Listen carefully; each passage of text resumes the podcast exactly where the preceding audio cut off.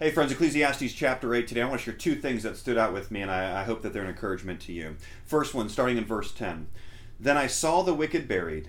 They used to go in and out of the holy place and were praised in the city where they had done such things. This also is vanity. First thing Solomon's saying here is he says, uh, I saw that the, the wicked were buried. They didn't love God, they didn't fear the Lord, they were truly wicked people. But they appeared to be holy. They would go in and out of the holy place, and, and they would, uh, everyone thought, oh, look at this guy, this guy, man, they are just so holy, so righteous. And what Solomon is saying is their life was vanity, it's meaningless. How does this apply to us? Well, there are many out there who say, oh, yeah, I'm a follower of Jesus, and I go to church every Sunday, and I teach Sunday school, or I preach in the pulpit. And the truth of the matter is, it's not done from the heart they're in and out of the holy place, but they are still evil and wicked in the sense of, as we, we're all evil and wicked, but they have not trusted in Jesus to take away their sin and receive the righteousness of Jesus. So their life, meaningless. I hope, I hope that's not you. Second one we have here, uh, verse 11. Because the sentence against an evil deed is not executed speedily, the heart of the children of man is fully set to do evil. Isn't that interesting?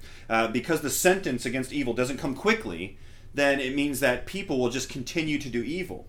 So that applies to whether you're, you're disciplining children, right? If they disobey and you, and you kind of threaten that you're going to uh, have some form of discipline or you don't really get to it, you don't follow through, well, then they continue to do more evil. Uh, the same would be true in a society. If, if our lawmakers and those uh, in the in the positions of authority uh, do not have justice, or they do not execute justice, and they do not have sentences that match the crimes, then you're just going to see people continue to do evil. Well, this is true overall in our thinking when it comes to our lives. If we don't see uh, a sentence come against us, then we just continue to do evil. But don't forget, listen, friend, don't forget, judgment belongs to the Lord. He will execute justice. One day, everything's going to come out, and He's going to make everything right.